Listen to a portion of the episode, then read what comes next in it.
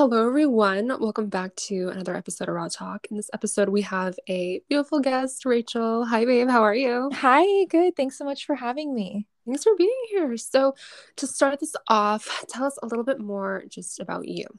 Sure. So um, let's see. I am originally from California. I moved out to Arizona for my master's degree. I'm finishing up my license in clinical mental health counseling. It's something that I kind of came across after my undergrad degree, and I'm so happy to be in this field. I'm so passionate about what I do, and I feel like I'm finally living out my true calling in life. Yeah, that's amazing. And congratulations on that, by the way. Thank you. It's amazing. So, okay, so you are a clinical um, mental health counselor, and mm-hmm. I actually wanted to dig into that a little bit. So, sure, sure. what really, you know, has your journey been like with that, and how has that really affected you? Absolutely. So I kind of came across this field by chance. So when I was probably like 10 years old, I wrote down in 10 years, I want to be a therapist. um, like I was, as a kid, the one that the friends always came to and asked for advice and what to do. And so I thought that was something I wanted to be. And then I got older wanted to be a nurse or a doctor. Um, nothing wrong with those fields. It just wasn't for me at the time during my undergrad. And so I had to kind of pivot and I got really into substance abuse counseling. Um, my heart and soul lies with helping addicted individuals. And so um, that was kind of the route I started to go. I worked at this group home, and it was a wonderful experience with the youth who were a little um, less fortunate in life. And maybe it was their one stop before going to jail and mm. to try to learn some better life skills. Um, and so after that experience, I met a therapist there and he's like, You would make a great therapist. You yeah, should really yeah. look into it. And I was like, Oh my gosh, wonderful. Yeah. Um, and so I did. And my journey now has been awesome. Um, I now work at a private practice, which is more um, what feeds my soul, helping yeah. people individually. And I work with people who struggle with anxiety, depression, um, like relationship issues, some ADHD. So I kind of fit, fit like a realm of people yeah, as well everything. too. Yeah, that's yeah. incredible.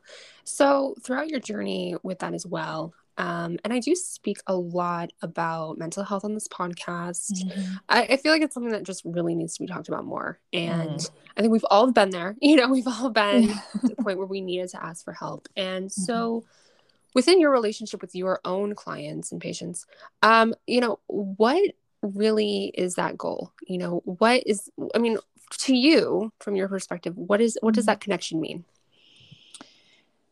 well with my clients um you know we always want to be proactive so that's kind of what i tell them a lot is like this is the time we need to be proactive rather than reactive sometimes right. clients come to me and they're already in a state of crisis and then at that right. point it's a matter of like homeostasis and getting back to that alignment and then we're going to learn um, those coping skills and what to do next time to prevent this from happening so I think that's a huge takeaway people can yes. get is to be more proactive about mental health rather than right. reactive about it. That's good. Yeah, yeah, absolutely. Yeah, mental health. Uh, I mean, it is so i don't know really what the word is for this but it really can affect everyone at any yes. time and i think that's something not a mm-hmm. lot of people know about a lot of people will just say oh well you know it's affecting this person but it'll never affect me you know mm-hmm. so right. throughout that i mean have you had any experiences within your own journey where you know you've had to you know take some time for your mental health yeah oh absolutely um yeah you, you know one thing about therapists people just look at us and think we're like right we've got it all yeah, together absolutely but, like, no like last night yeah. i was crying on my kitchen floor making raviolis you know like we all have yeah. those moments of weakness and right. you know yeah. thankfully i just have some of the tools in my tool belt to get myself back together but doesn't mean that i don't struggle just as much as the next person would you know what i mean right um, yeah i definitely struggle with anxiety that's something that i've had since a very young age um, and right now i'm kind of getting like in and out of some depression um, yeah. and that is just something that is a little more situational for me. So right. thankfully that's kind of the case. But um, that's the beauty of it being situational is I have the power to change it. Right. Yeah, I love how you mentioned that, you know, because some people do think that therapists, you know, they have it all and mm-hmm. they don't mm-hmm. have any problems but it's so true. You know, we're all mm-hmm. human. You know, we right. all deal with things. You know, therapists are not. You know, we all we all have our own things and all of that. So I do want to ask you too. Um, so as far as coping mechanisms, mm-hmm. um, and I have talked about this as well. Mm-hmm. So, coping mechanisms are very important to have, mm-hmm. especially mm-hmm. in your mental health toolbox, I should say. yes. So, what is your take on that? You know, what are some common coping coping mechanisms that either you use or you have told your clients to use? You know, yes. what's your take on that? Definitely. So that is the number one thing that um, if anybody can take away from anything is right. to have a coping mechanism, especially right. at the younger ages. We see a lot of younger individuals starting to get into drinking um, or smoking just right. as a way of like a coping mechanism. And while that's cool and fun when you're younger, it doesn't really work out when you're older. Right. so, yeah. Yeah. Um, one thing I really encourage is journaling. I think that um, journaling is such a great way of one releasing these emotions um, and it's like a best friend to talk to who doesn't talk to you back and you just spill your yeah. heart out to this journal yeah. Um, that would be like my number one coping skill. I also think self-care is really important so that could look different for everybody. For right. me it's it's a it's a bath. Yeah yeah. yeah like i love taking bubble baths and um, maybe it's like a, a face mask or teeth whitening you know just like really taking care of myself to feel beautiful on the outside too yeah self-care self-care yes yes mm-hmm. yes yes it, mm-hmm. it's more powerful than what people think oh yeah this podcast as well yeah you know self-care is it's really more you know than what it what it is you know mm-hmm. um for me too you know even exercising for me um you know oh, i do yoga i do pilates mm-hmm. you know it really is a reset it really mm-hmm. is and it can help a lot not just physically but mentally too and i that's mm-hmm. what's something that shocked about me you know before i started yoga i had no idea you know that it had a mental you know place too i, I had no idea until i started doing it and mm-hmm. you know mm-hmm. i always say to people too like never limit that you know like if right. you feel like there's something that you want to do as far as like working out or like whatever like trying this or trying a new tea or whatever mm-hmm. you know mm-hmm. go for it you know have fun with it Yes, definitely. so also too i wanted to speak on you are a self-published author. Yes. Congratulations thank that, you. i love thank that. you. so you have published two books i believe. Yes correct. Okay. Awesome. So i did want to talk about one. So mm-hmm. dating for heartbreak. Um yes. okay. So can you please dig into that? Because I'm intrigued. I think any everybody listening would be intrigued as well. Absolutely. So dating for heartbreak came about um, because I've always said if you're not dating for marriage, you're dating for heartbreak. And the reason why I say that is because if we're not dating with the intention of what we want in our future, then we're just dating for heartbreak. And right. so um, that can look different for everybody. Not, I know, I understand that people don't all want to get married, right? Maybe it just looks like a commitment, a life partner. Um, so, but it's more of dating along those lines with being intentional. And so, this book really highlights all the different dynamics of the relationship from start to finish, how to get the person to death and divorce. Um, and we yeah. just talk about kind of like the chase involved with dating and um, from both aspects of both women and female. But I have noticed that this book has gravitated towards men, mostly ages oh, like wow. yeah, ages That's like interesting. 21 to 30. I was really wow. shocked. I'm like, wow, I wonder what it is. But I think it's meant for anybody, like men or women in that age range from about 21 to 30. Um, but for some reason the men are just like loving it. so, it's been great, great, to offer yeah. that female perspective for them to understand like what a woman wants out of dating, um, right. but also vice versa, what men want out of dating. Um, so yeah, that's so it's it's been really fun to write. Um, luckily, I had the time to sit down and kind of hammer it out, but right. it's one of my yeah. favorite books that I've written so far. Yes, that's amazing. And I mean, I was reading a little bit of it. I'm like, whoa, you know, like Aww. let's get my hands on this. Yes, I love that. And yeah.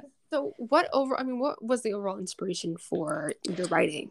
Well, so going back to me being a younger young adult, um, I had a best friend who really struggled with dating, and I was like, "Why are you dating these men, these boys? Really? yeah. Let's be real, boys. Yeah, why are you dating these boys?" Who aren't aligning with what you want out of life. And so I told her, I was like, you need to make a husband list. And so I have this thing that I do with even my clients now. I call it the husband slash wife list. And so you really need to hone down and write about what characteristics you really want out of a partner. So, yeah. does that mean you want somebody who's tall? You want somebody who's successful, driven, motivated, um, ambitious, athletic, like all those little characteristics that really seem like, okay, great, you know, whatever. But it really helps to actually visualize it out um, because then you know when you meet that person, you're going to be like, oh, Right. this is my person because yeah. he will mentally check off those boxes for you um, and so she did that and then she met a guy not too long after and they they're still together it's been like two years now oh wow um, yeah and so i love doing that with my clients too because they come to me and they're like well i don't know what i want you know like i just whoever comes along next and it's like well why does it have to be like that you know? Why can't why can't you have a clear vision of what you want that woman to look like that's going to walk into your life? You know it's kind of like a form of manifestation in a way too right, where yeah. it's like we want somebody it, it can be as descriptive or non-descriptive as you'd like for it to be you know what i mean? It doesn't right. have to be blonde hair six foot right. five type of thing you know? Yeah. You don't have to do that but the things that are really important to you in a partner yes yeah, yeah, absolutely. And I love how you brought up the alignment. You know, it really is mm-hmm. about two souls aligning. Um, mm-hmm. Um, I've, I mean, I've with my own dating life, you know, I've definitely dated um not many winners that no. have aligned with me so and it, and it does it, it's so true you know um you know i love how you said that because i i've been actually started doing that as well i've been kind of writing down what i want as far mm-hmm. as you know the inner part as well um mm-hmm. and what i want for a partner because you you are you know i mean again not everybody wants to you know get mm-hmm. married mm-hmm. but it's really just about that finding that partner for exactly. for you you know the mm-hmm. right fit yeah, absolutely so also too throughout your journey mm-hmm. um you know just public getting it published and getting that book out yeah um, you know what was that process like i mean there's so many people i know that want to write books and right. publish books you know so what was that Yes. So, with my first book, I wrote a 60 day woman's daily devotional. I went on this spiritual journey where I got really close to God and I was like, what do I want to tell a young woman ages like mm, like 16 to like 21? Yeah. And it was everything that I felt like I needed to know back then too as a young girl. So I hammered that out and I was like, great, I have this. Now what do I do with it? So fortunately, my dad actually published a book as well. So I went to my dad. My dad's like my number one go to for everything. I'm like, Dad, how do I do this? and so we kind of like bounced off ideas. I talked to a, a, uh, a, a publishing company and um, they wanted to charge me like five grand to publish it. And I was oh like, um, what in the student loans? No, thank you. Yeah. so I was like, okay, what do I do? And my dad's like, you should look into self publishing through Amazon. He's like, the only downside of that is you are your own editor, you're your own cover artist, you're your own everything. So right. you need to have your ducks in a row if you're going to do this. And I was like, absolutely, you're right. Let me look into it looked into it. It's the more affordable way of publishing. Um, and I can do it on my own time and my own yeah. way, right? Because with a company, you're kind of under their thumb in right, a sense yeah. too. Right. And so published the first book that way and saw much success with that. And you're also your own marketer too. So I just use social media as a platform to market the book. Yeah. And, um, yeah, that's been great. And so I kind of followed the same footsteps that this time as I did the first time. And um it's been great. It is challenging, I will say. Right. Yeah. You know, yeah. like the the cover part is extremely hard to do with uh, making sure everything lines up and right. it's gonna look good yeah. for print and it's a lot of work, but yeah. it, it's worth it to have that flexibility in publishing when you want and what you want. Right. And I'm so happy you mm-hmm. did speak on, you know, self publishing because I feel like a lot of people are very, very nervous to do that. Mm. But I mean, yes. look at you. I mean, you're doing it and you're succeeding. Thank so, you. hey. I mean, yeah, it's so more power scary. to you. Yeah. Thank you. But, you know, one thing I tell my followers and stuff, I'm just like, hey, it is self published. So if you do see a typo, if you do see something yeah. a little askew, like, let's not judge too hard. Okay. Yeah. Yeah. content's still there. It's amazing, though, even with the typos. Mm, thank you. so, also, too, I want to ask, where you know where do you really see yourself not just with your your writing mm-hmm. but just mm-hmm. in general you know where do you see yeah. yourself great question so I'm finishing up my master's and my license, like I said, just putting in those hours at this point. Um, and then I take my exam in April. And so once I'm licensed, um, it's my goal about two years, maybe three years after that, to open up my own private practice in Arizona. Oh, Um, that's the goal. Yeah, Yeah. I think I would I would love to just be one a business owner. I have that very entrepreneurial mindset. Yes. Um, yeah. And right now, where I work is amazing. We have great um, payout rates, like com- like very competitive to most private practices. I think my the owner is absolutely fantastic and amazing, um, and I would stay with her forever if I could. But Yeah. I do love to branch out and kind of have my own and Yeah. be my own brand and my own business. Absolutely. Yeah. That's like Yeah. the whole goal, right? That's like the dream. Right. yeah. right and so you know i'm trying to learn what i can from her um, as how she runs her business so that way i can Yeah. you know model mine similarly and and also be successful as well too Yeah. That's awesome. Yeah. I believe you will do that. I believe you will. thank you Yeah. Thank you.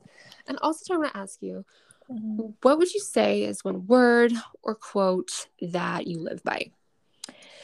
Oh, great question. So this this changes all the time and it's one thing I really encourage my clients to do too is to write down a positive affirmation. Um so one quote that I recently had because I was dealing with a lot of imposter syndrome when I started out in my career feeling like like I'm not enough, like what what am I doing? I don't know anything, you know. Um so it's um hold on, give me a second to think about it because I always yeah. No, think about it. It's a hard question.